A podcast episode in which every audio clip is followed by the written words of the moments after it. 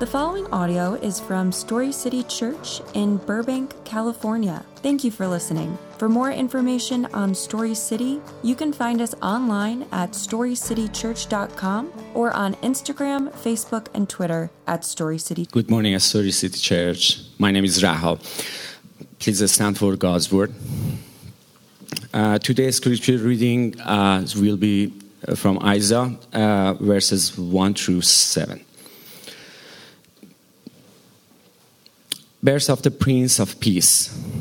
Nevertheless, the gloom of the distressed land will not be like that of the former times when the humble the land of Zebulun and the land of Naphtali. But in the future, he will bring honor to the way of the sea, to the land east of the Jordan, and to Galilee of the nations. The people walking in darkness have seen a great light. A light has dawned on those living in the land of darkness.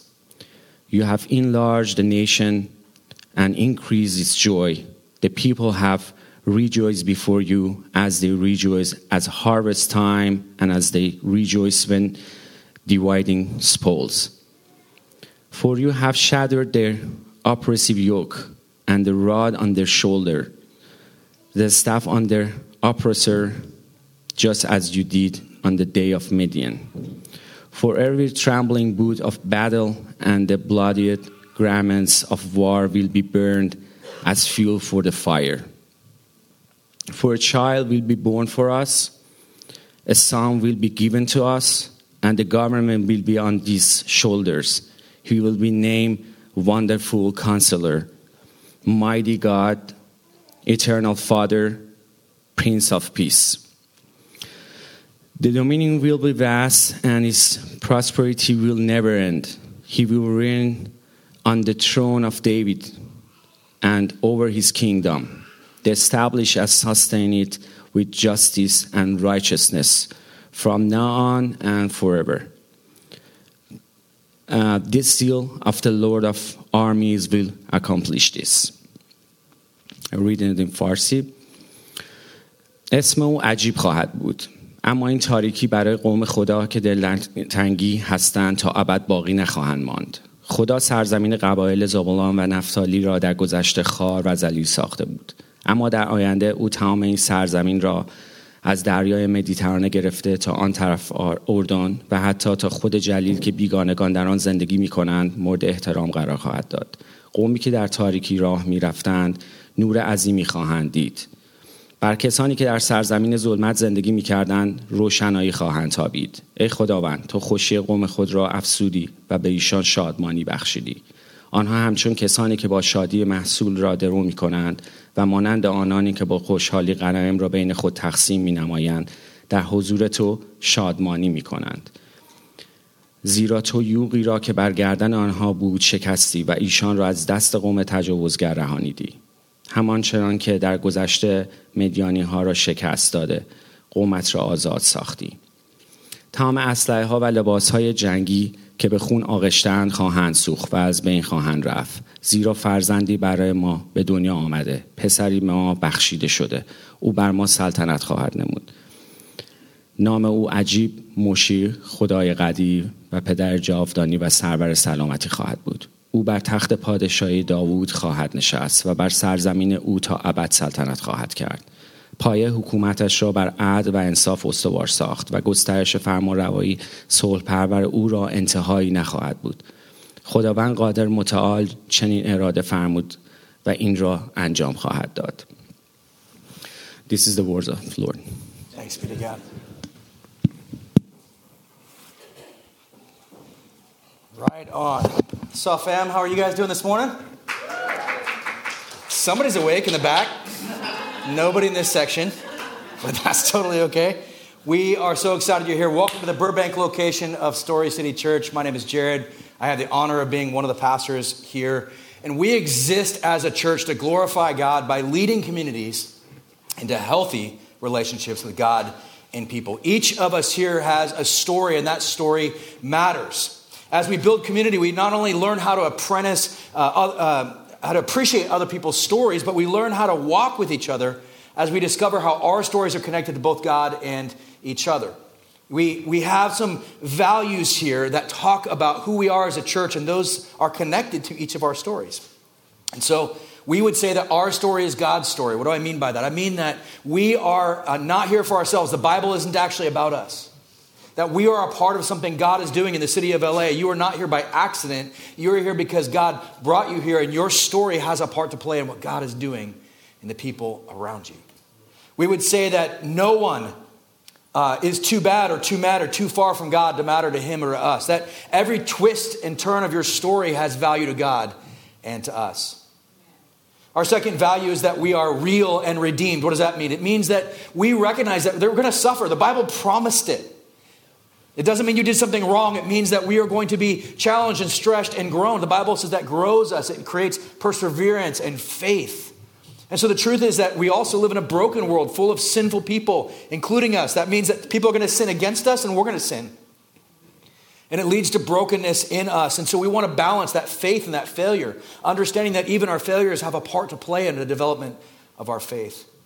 And those of us who have been wounded, we understand that our limp enriches our legacy, that your limp isn't something you have to hide or, or try to pretend isn't there, but it's a part of your story that God wants to use as He redeems the people around you. And lastly, we say that we serve the neighborhoods we call home, and we have this commitment that we're going to live in and learn from the cities we hope to impact. And that we will be more generous to our neighbors than they are to us. And so, this is who we are. This is uh, the summation, kind of the way that we frame it and say, this is who we're trying to be as an organization. As we talked about before, the church isn't like some nebulous organization. It's us. It's us gathered together. We are the church family. And so, this is what we're saying we hope to be as a group of people as a group of people. I'm excited you guys are here. There's a trying time for pastors, and it's around Christmas and Easter. And it's because every year Jesus is born, and every year Jesus, is, Jesus dies, and it's like, okay, how do I say this again in a way that helps us to understand it, right? Because the truth is still the truth, but some of you, the longer you've been Christian, some of you have heard this like 40 sermons, you've heard this 50 sermons. Maybe one of you here has heard it over 60 times. I don't know. I'm just saying, possibly. Most of us have not heard it that many times. But either way, it's different. So we're trying to figure out how do we continue to make this interesting but still present the truth of the gospel. Well, the beauty is is that God's word is so filled with life and hope and truth that there's so many layers to it we can pull it out and it still speaks relevantly to us each and every time. So, even if you feel like you've heard a Christmas sermon before, bear with me. Uh, we're going to get through this. We are going to be talking about the presence that really matters the presence of Jesus. See what I did there? Yeah, that's right. Oh, no, it gets worse, I promise. We're starting today, we're going the next three weeks, and then on Christmas Eve, we're going to wrap it all up. Or unwrap it, I'm not sure which one it is, but um, you know, we'll, we'll get there. Look, uh, I, I want to take a moment though. For some of us, the holidays are filled with joy. It's a beautiful time. It's like valid reason for, for all you guys to go watch all the Hallmark movies. I know, I know you guys have been doing it. Um, but for some of us, it's a difficult time too. For me personally, it's a mixed bag. Uh, this month, I get to celebrate my 26th wedding anniversary, which is awesome. Well, you should be clapping for her, but yes. Uh, but it's also 25 years since my dad passed away. And so those are always things that, that are kind of it's a moment of great joy and a moment of sadness. And so I just want to acknowledge that this season can be a lot to handle. Some of you have difficult families, some of you have difficult situations, some of you have faced loss during this time. One of my close friends, uh, his wife, she was 42 years old. She passed away Christmas Eve. And so this will be one of those seasons for him, just him and his daughter, where they will be struggling through this season. And so let's remember that while this is a season of great hope, that hope is something that is necessary when you need hope. It reminds us that we are in the darkness. And, and that brings me to a good point is that one of the problems I have with Christmas is that I end up trivializing it as just a nice, sweet time that's kind of fun and we give each other gifts and there's kind of, there's kind of this, this thing. But, but I, I get caught up in the busyness of the season. Anybody else get caught up in the busyness of the season? Three of us. Okay. It's okay to raise your hand in church, folks. It's not going to kill you. No one's going to get hurt. All right. No one's like, see, seat four, he raised his hand. That means he's going to give extra tithe this week. It's good. We're all right. But Christmas becomes almost like one more gift that, that, that I've been given, and it, and it becomes something like, yeah, yeah, okay, I get it. And I almost feel like we end up as the kids playing with the box instead of the toy. So let's take the time we have together for just a moment. Let's refocus. Let's not gloss over the fact this is a Christmas message. Let's not just let it go past us, but let's stop and think about what this really means. And we're going to be looking at Christmas past. And, and, and, and I want us to like remember that God has had a plan. You are not an accident. God has had a plan all along. He has designed this, and you are a part of something God has been doing. And it's from eons ago. So let's stop and pray, and then we'll get to the book of Isaiah.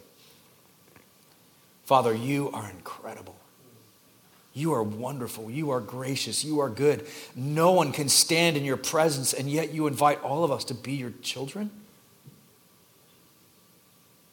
God, it's overwhelming that, that the acceptance, the love, the forgiveness isn't based on our ability to perform. It's not based on our own goodness, thank God. It's based on your goodness, on who you are and what you've done and who that makes us. God, we are so grateful. For the areas that we're not, we ask that you would help us to be. Father, for all the churches that are working hard to proclaim your name this morning, we thank you. We thank you for the churches that are working so hard this morning. Thank you for, God, thank you for Emmanuel. Thank you for First Pres. Thank you for Calvary Bible. Thank you for Media City. Thank you for South Hills. Thank you for City Light. God, thank you for the pastors who are sacrificing this morning and doing their best to, Lord, bring your word faithfully to your people. Lord, we know that we're all churches that are broken, that we're churches that are sinful, and, and yet you are not. You are good. And so we thank you that you reign supreme. And in this season, I ask that you would allow us not to get in the way, to be a distraction of your light, of what you are, that you would be glorified and lifted up in the city of Burbank the city of Granada Hills, the city of Los Angeles, Southern California, we pray that you would be glorified in the name of Jesus. Amen. We're going to hit briefly in uh, chapter 7 of Isaiah this morning. We're going to spend the majority of our time in chapter 9 and then a couple moments in chapters 52 and 53. But for those taking notes today, the big idea for us is this that God in the flesh is the promised plan for restoration. That God in the flesh is the promised plan for restoration. God has always had a plan. You're going to see how the whole book of Isaiah is, is one long book. We didn't divide it, it wasn't written in chapters and verses. In fact, uh, Jesus stands up and he reads from the scroll of Isaiah. He's got to unroll it and get to the part that he wants to, to read. And so the Isaiah story is one long letter that is speaking directly to the situation that Israel has gotten itself into. And it's prophesying or foretelling of the consequences that are coming for their actions. But we're also going to see that God has had a plan, actually, since Genesis, for the rescue and renewal of his people. And he is going to step in and bring rescue. He's going to promise that here in the book of Isaiah. And so we see the birth of the promise in chapter 7, we see the who in chapter 9, and we see the how in chapters 52 and 53. So let's go back to our scripture today. Isaiah chapter 9, verses 1 to 7. It says this Nevertheless, the gloom of the distressed land will not be like that of former times when he humbled the land of Zebulun and the land of Naphtali. But in the future, he will bring honor to the way of the sea, to the land east of the Jordan, and to the Galilee to Galilee of the nations. He's describing regions that we don't really know. Uh, I mean, most of you don't have this memorized, but, but he's, he's starting in one area and he's expanding out into the known kind of Middle Eastern world right there. And so, what he's describing is it's almost like you've heard the term Judea, Samaria, the ends of the earth. He's doing the same thing. He's saying that this is going to be for, this news is for not just the people by the way of the sea, right? Israel's on the coast, but it's going to keep going out. And he talks about crossing the Jordan, the Jordan and even up into Galilee. And Galilee, because it's along the Roman road, eventually, now Rome wasn't around in Isaiah's time, but, uh, but eventually the Roman road goes right through Galilee. And so it was one of the areas that all the nations were actually gathered. Fact, it's the reason the Pharisees were there, particularly because they were fighting the Hellenization or the Greek influence and the Romanization that is impacting the Jewish culture there. And it's so mixed of an area that it's kind of the front lines of what's happening in this battle for culture between Israel people and the Hellenization and, and Romanization of the time. And so his promise is already addressing those areas. And this is the promise. The promise is that the people walking in darkness have seen a great light. A light has dawned on those living in the land of darkness. And then he promises, You have enlarged the nation and increased its joy. The people have rejoiced before you as they rejoice at harvest time and as they rejoice when dividing spoils. For you have, this is why, you have shattered their oppressive yoke and the rod on their shoulders, the staff of their oppressor, just as you did in the day of Midian. For trampling, for every trampling boot of battle and the bloody garments of war will be burned as fuel for the fire. For a child, this is the who, will be born to us. A son will be given to us, and the government will be on his shoulders. He will be named Wonderful Counselor, Mighty God, Eternal Father, Prince of Peace. The dominion will be vast, and its prosperity will never end. He will reign on the throne of David and over its kingdom to establish and sustain it with justice and righteousness from now on and forever. The zeal of the Lord of armies will accomplish this. Now, a little background Isaiah is writing during this time of great upheaval, great struggle. The people of Israel went from Moses and then they ended up in Joshua and then the judges that led them. And judges is basically a, a, cycle that just goes over and over of the people failing God and then finally realizing, okay, we, we've messed up. We tried to leave God and try to do it on our own. This didn't work. God, we cry out to you. God would send a judge or a military rescuer who would overthrow whatever oppressor was on them. They would come back. Their hearts would come back for a couple years and then same thing, they go right back into, you know, worshiping these other gods or, or, or disobeying God Himself. And it just kept going. This goes all the way through to the kings. And so they go back and forth between obedience and disobedience, um, mostly disobedience, though. Uh, through the time of the kings. Now, there's this king named David. He's the most famous king. He loves God. He is a, uh, a broken, broken man, but he, his heart is to go, I'm leading my people to follow God.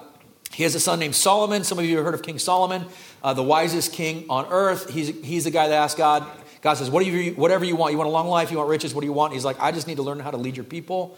And so God blesses them with wisdom and says, I'll give you also all the stuff you didn't ask for. And so they go to that. But his son is so unwise and, and not the guy that his dad was that he actually ends up, his behavior splits the kingdom. And the kingdom ends up into two Israel and Judah. And uh, Judah ends up kind of more often following God than not. Israel ends up pretty wicked. And so these two nations end up at war a lot. They end up at war with other nations around them. But God keeps giving them this warning over and over and over again. If you don't follow me, guess what's going to happen? The same thing that's been happening to you this entire time. I'm going to let other nations come in and take you over. You're going to be exiled from your homeland, and that's going to be the end of it unless you follow me. But in the middle of that, he continues to say, But you know what? I'm still going to love you. I'm still going to be your God, and I will still restore and redeem you like I always do. And so God is telling them, the men of Israel and Judah, the people of the nations, that time is up and God's going to bring the full punishment he's been promised. He's like, I've waited long enough. It's time. You're going to get invaded. Here is what's coming. Now, we see the prophet, in case you're wondering, uh, after Isaiah, uh, there's a prophet Jeremiah so Isaiah is prophesying all this stuff is going to happen, and he kind of leads right up to it. Jeremiah is the prophet that experiences it. And so he writes Jeremiah of this warning as it's happening. And then he actually writes the book of Lamentations, the book of lament, because it has happened. And so if you're wondering how this all kind of fits in, this is where it's at. Now, um, he's Isaiah is writing 700 years prior to the birth of Jesus. So again, everything you see here is him prophesying. This is what's going to happen, what God is going to do. Now, as of this writing, in chapter 7, the king of Judah, King Ahaz, is a godly king attempting to serve Yahweh. Um, he hasn't torn down all the high places, so he's kind of mostly doing the best he can to follow God, but he hasn't completely eradicated the worship of other gods in the area.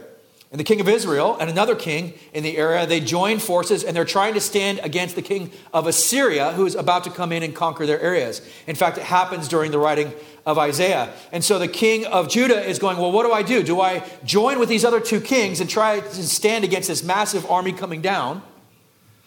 Um, do I try and pay tribute? And so he decides he's going to pay tribute to the king of Assyria to keep him from attacking him. But that makes him enemies with the king of Israel and the other king that he's joined forces with. And so he ends up in battle with all three. And eventually Assyria comes in and takes over anything anyway. But in this moment, he's wrestling through all this political intrigue. What is the right answer? How do I protect my people? What is the deal? And he's going to commit Israel to this massive payment to this large king. And it's in this moment that Isaiah comes to King Ahaz And he says, Hey, I've got a question for you. The question is, who is your Savior? Is it Assyria to save you from the king of Israel and this other king? Or is it Yahweh? Where is your hope lie? Where does your hope lie? And Ahaz makes the choice ultimately to trust in the king of Assyria, which seals the end for both of the nations. But Isaiah is essentially saying, look, it's going to look bleak, but God has always had a plan to rescue and renew his creation. He's been promising this since Genesis. And so it may look bleak, but God is our rescuer. He is the one that is going to restore all things, not just for now, but forever. And so God, in the midst of that, gives him this promise. And it's super interesting. He starts with this promise in Isaiah 7:14. So jump back a couple chapters with me. Isaiah 7:14. This is the promise that he gives to King Ahaz that things are going to be all right. He says, Therefore, the Lord himself will give you a sign. See, the virgin will conceive, have a son, and name him Emmanuel, which means God with us. Now, I know this is really hard to wrap our minds around, but a virgin birth was just as weird and strange then as it is now. Virgins did not go around having kids any more then than they did now, so this was just as weird of a prophecy and just as strange of a thing to understand. And then again, it also didn't happen for another 700 years. And so this is a moment that's like, wait, what are you talking about? But God is clearly giving a future hope in this passage, even though he's not immediately addressing the rescue from trouble that Ahaz is in, though he will do that shortly. But here's what's so striking about this moment. I want you to catch this. For those taking notes today, this is our first observation for the day. God enters the darkness in the flesh. God enters the darkness in the flesh. He's talking about light, but you cannot have light. You can't understand how important light is until you don't have it. In verses 1 and 2 of chapter 9, we see that God's plan will bring hope to those in darkness. So God is recognizing that this is a bleak, a dark time, a time with no hope. And it's fascinating that he talks about this future hope for us because what is he acknowledging? That there's this darkness that we are in as well. And he's talking about this hope, this light that will enter in this darkness. This is why it's relevant for us and not just some kings who are playing, you know, House of the Dragon 700 years ago. Three of you got that. That's okay. That's all right. This hope is going to be for all nations. In verse 1, it says, of chapter 9, it says, Nevertheless, the gloom, that's the darkness, of the distressed land will not be like that of former times when God didn't bring rescue, when he humbled the land of Zebulun and the land of Naphtali. But in the future, he will bring honor to the way of the sea, to the land east of the Jordan, and to Galilee of the nations. This is what he says. He's talking about us. The people walking in darkness have seen a great light. A light has dawned on those living in the land of darkness. You have enlarged the nation and increased its joy. The people have rejoiced before you as they rejoiced at harvest time and when they rejoiced when dividing the spoils. These are like two of the greatest times you can rejoice. You're getting the bounty from all of your hard work is coming in, or sometimes you're getting the bounty for something that's spoils, it's like spoils of war. Like you didn't even do anything for it. You're just getting the bounty for it. Like this is awesome. Those are the types of feelings he's saying is coming for us. But in the darkest times, spiritually and physically and emotionally, God steps in and offers hope.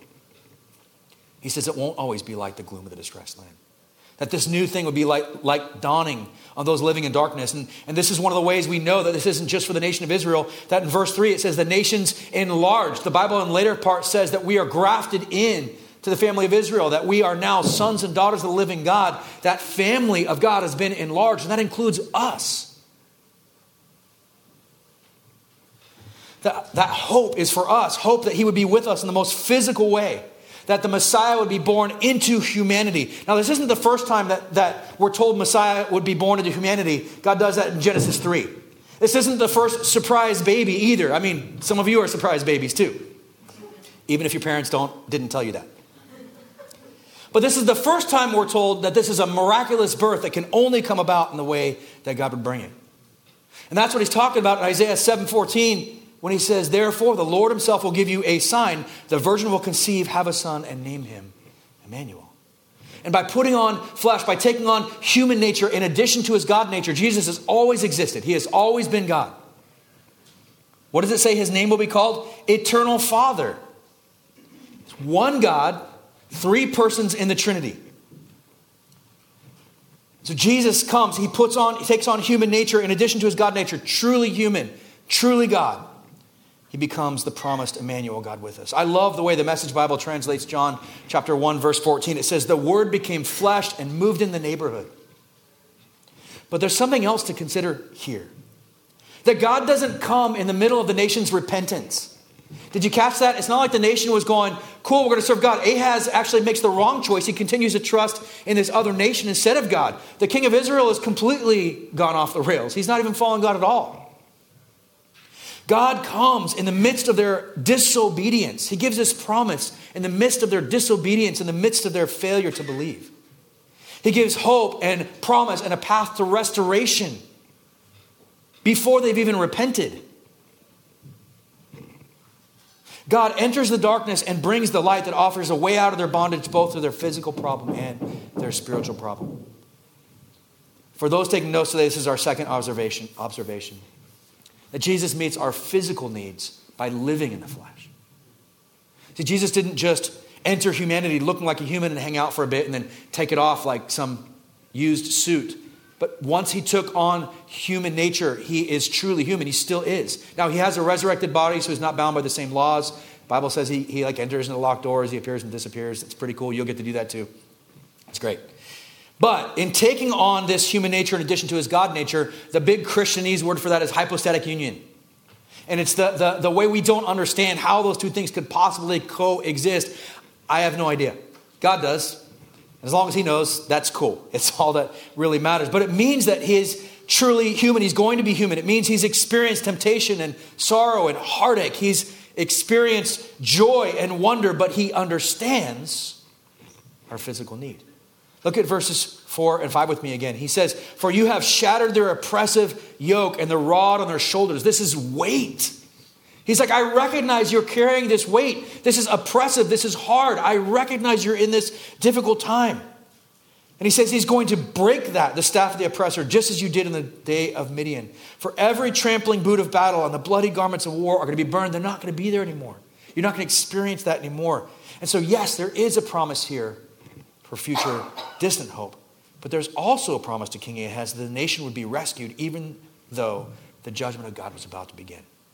Isaiah 10, 20 to 21 says this On that day, he's talking about more immediate day, the remnant of Israel and the survivors of the house of Jacob will no longer depend on the one who struck them. They're going to be carried off by the Assyrians, and they were their hope of rescue. But he says, someday you're not going to depend on Assyria. You no longer depend on the one who struck you, but they will faithfully depend on the Lord, the Holy One of Israel. The remnant will return, the remnant of Jacob, to the mighty God. And we know this happens Later, he goes on to say the exact king that's going to allow them to return. It's incredible what God does, that he promises the return of his people, even though they've been taken. It's amazing to me that even when God holds us accountable for our actions, he always does it in love. I've talked about this before, but God does not bring guilt and shame. Guilt and shame were nailed to the cross. He does bring conviction, though. Conviction is different. Conviction is, Jared, I have something better for you. Why don't you walk with me in this way? It's so much healthier for your life. It's better. It's a better plan for you. I love you. Walk with me here. This is better. Don't walk there. Guilt and shame says, I can't believe you would do that. What kind of pastor acts that way? What kind of husband acts that way? What kind of father acts that way? What kind of guy does that? And then I'm trying to make up for it by being more repentant, right? I'm trying to earn my salvation through a moralistic gospel. Well, the harder I work, the more then God has to forgive me because he sees how sorry I am. But we already know our salvation and our forgiveness, the God's grace that is given doesn't come because of how hard we work. It has nothing to do with our actions. See, God always, from the beginning, has made sure we didn't have to earn it. He enters our world to bring reconciliation, even at the cost of his own son. Hebrews 4 14 to 16 says, Therefore, since we have a great high priest who has passed through the heavens, Jesus, the Son of God, let us hold fast to our confession. For we do not have a high priest who is unable to sympathize with our weakness, but one who has been tempted in every way as we are and is yet without sin. Therefore, let us approach the throne of grace with boldness so that we may receive mercy and find grace to help us in the time of our need. Even as God brings the nation of Assyria to conquer Israel and remove them from their homeland, He is still giving them the plan for restoration. This brings us to our third observation for today. Jesus resolves our spiritual needs by resurrecting in the flesh. So he addresses our physical needs by living in the flesh, but he resolves our spiritual need by resurrecting in the flesh. Jesus chose to take on human nature and then submit fully to God, even to the point of death, because he must seek the best interests of and the full glory of God. Again, the Bible's not about us. Some of us thought that God, Jesus came and died just for us. And while we are the benefact, the benefactors of Christ's death, he didn't do it for us. He did it to bring glory to the Father. He loves us, but we are not the most important thing. We are not centric to the gospel. Jesus is. If God is the most high, the most perfect, the most right, and the most good, then nothing else could possibly compare to him. So, what does God need to value more than anything else? Himself. If God were to value as valuable anything other than himself, he would be saying that that thing is worth more than himself. But he is the most valuable. Now, we get to enjoy his valuing of himself because it's not selfish. God is the only one that knows how to value himself in a way that is extolling of his goodness and benefits us in the middle of his love. John Piper says it like this Redemption, salvation, and restoration are not God's ultimate goal. These he performs for the sake of something greater, namely the enjoyment he has in glorifying himself. If God were not infinitely devoted to the, to the preservation, display, and enjoyment of his own glory, we could have no hope of finding happiness in him. God's ultimate goal, therefore, is to preserve and display his infinite and awesome greatness and worth, that is, his glory. God would be unrighteous if he valued anything more than what is supremely valuable, but he himself is supremely valuable. If he did not take infinite delight in his worth above his own glory, uh, worth of his own glory, he would be unrighteous. And since Jesus is fully God, his voluntary surrender is to bring God glory and please the Father. And so we are saved for God, by God, not saved by God for ourselves. Why does this whole hypostatic union, two nature thing matter? Why does it matter that Jesus would take on flesh? There's a whole. Um, there's a whole uh, way of belief out there we call heresy, meaning it's, it's not right, that says that Jesus actually wasn't here physically, he just appeared here physically. That, uh, that God just showed up in a physical form but wasn't here physically. And so, why does it matter that Jesus takes on flesh? Well, throughout history, there's people that have claimed that God was, again, in human form or wasn't actually human, or he was not God until he died and then God elevated him to God, Godhead, or that he's a lesser God to the big Father God. All of these things are heresy. They're, they're wrong. They're not true. Those things don't line up about what the Bible says about Jesus. But if I can explain something here, hopefully this will help in understanding why it's important that Jesus is truly human in addition to being truly God. First, only the person who has been wronged can offer forgiveness for that wrong. Okay? Only the person who has been wronged can offer forgiveness for that wrong. Now let's say Gammer. Gammer, stand up and say hi to everybody back here. I know, because you look like you're standing and you're already sitting. Like you're, yeah, okay. I, yeah, there you go. It's going to make sense in a minute. If Gammer beats me mostly to death, because Gammer can, you're one of the few, bro. You're one of the few. Most people have to sneak up behind me. You, I think you could take me, but it'd be a good fair fight, though. Go for the knees, he says. That's, we're, we're both old enough that that would matter, sir. Okay, so if Gammer comes up and beats me nearly to death and says, sorry, can Leah forgive him? No. Why? Because Leah's not the one that was offended. I mean, she could have been triggered by the violence, she could have been offended on my behalf, but she's not the one that was wounded. Leah had nothing to do with it except maybe encouraging him on because she's on staff. She's like, yeah. But only the person who's been attacked can accept the forgiveness of the attacker. Secondly, only the one whose attacker can be forgiven. And so if Gammer comes and beats me, and says sorry, I can't say, well, I forgive Leah. Right? What does that benefit Gammer? It has nothing to do with anything. I can say I forgive her all I want, but because she's not the one that did anything, it really has no effect on Gammer whatsoever. Since we have been treasonous rebels against God, only God can offer forgiveness for our sins. We're the ones that offended him. No one else can give us forgiveness because he is the wounded party. Since humanity is the guilty party, only humanity can pay the price for our sins. No one else can do it for us. So if Jesus isn't truly God, he can't offer forgiveness. But if Jesus isn't truly human, he can't be the one that offers that, dies, and takes that punishment in our place. He has to be truly God and truly. Because he has both natures, he can be the perfect forgiveness and the perfect sacrifice and bring us into reconciliation with the Father once and for all. Now, God knew all of this.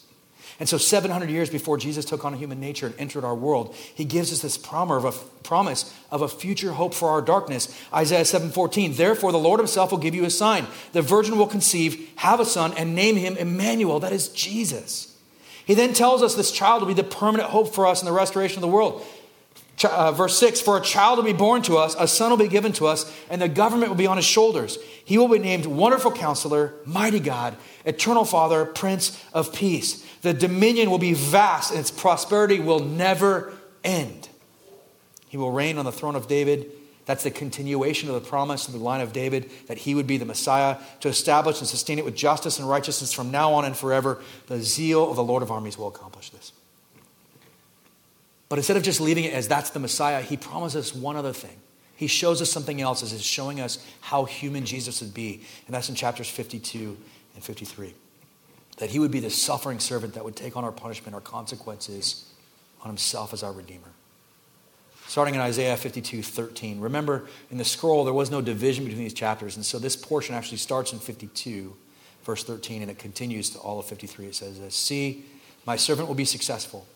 He will be raised and lifted up and greatly exalted. Just as many were appalled at you, his appearance was so disfigured that he did not look like a man, and his form did not resemble a human being. When you go to Israel with us, you'll get to see the area they believe that Jesus was beaten beyond recognition. Verse 15 So he will sprinkle many nations. Kings will shut their mouths before, because of him, for they will see what, he had, what had not been told them, and they will understand what they had not heard. Who has believed what we have heard, and to whom has the arm of the Lord been revealed? He grew up before him like a young plant, and like a root cut out of dry ground. He didn't have an impressive form or majesty that we should look at him, no appearance that we should desire him. He was despised and rejected by men, a man of suffering who knew what sickness was. He was like someone people turned away from. He was despised and we didn't value him. Yet he himself bore our sickness and he carried our pains. But we, in turn, regarded him as stricken, struck down by God, and afflicted. But he was pierced because of our rebellion, crushed because of our iniquities. Punishment for our peace was on him, and we are healed by his wounds. We all went astray like sheep. We have all turned to our own way, and the Lord has punished him for the iniquity of us all. He was oppressed and afflicted, yet he does not open his mouth. Like a lamb led to the slaughter, and like a sheep silent before her shears, he did not open his mouth. He was taken away because of oppression and judgment. And who considered his fate? For he was cut off from the land of the living. He was struck because of my people's rebellion. He was assigned a grave with the wicked, but he was with the rich man in his death, because he had done no violence and not spoken deceitfully. All of this you can see in the life of Jesus. Verse 10 Yet the Lord was pleased to crush him severely. When you make him a guilt offering, he will see his seed, he will prolong his days, and by his hand the Lord's pleasure will be accomplished. After his anguish, anguish, he will see light and be satisfied. By his knowledge, my righteous servant will justify many, and he will carry their iniquities. That's sin. Therefore, I will give him the many as a portion, and he will receive the mighty as spoil, because he willingly submitted to death and was counted among the rebels. Yet he bore the sin of many and interceded for the rebels. See, Christmas past has always been about Christmas present and Christmas future. We have been saved, we are being saved, we will be saved. How incredible a God we have. That He, by taking on flesh, becomes the fulfillment of that promise for salvation for us, for restoration, for healing. By His wounds, we have been healed. That by entering our darkness in the flesh, he becomes our light and hope. By living in the flesh, he becomes the perfect substitute that atones for our sins. And by resurrecting in the flesh, he goes from suffering servant to conquering king, who brings us into his kingdom as not just citizens, but sons and daughters of the living God. It's incredible. And family, this applies to us, to anybody who wants to apprentice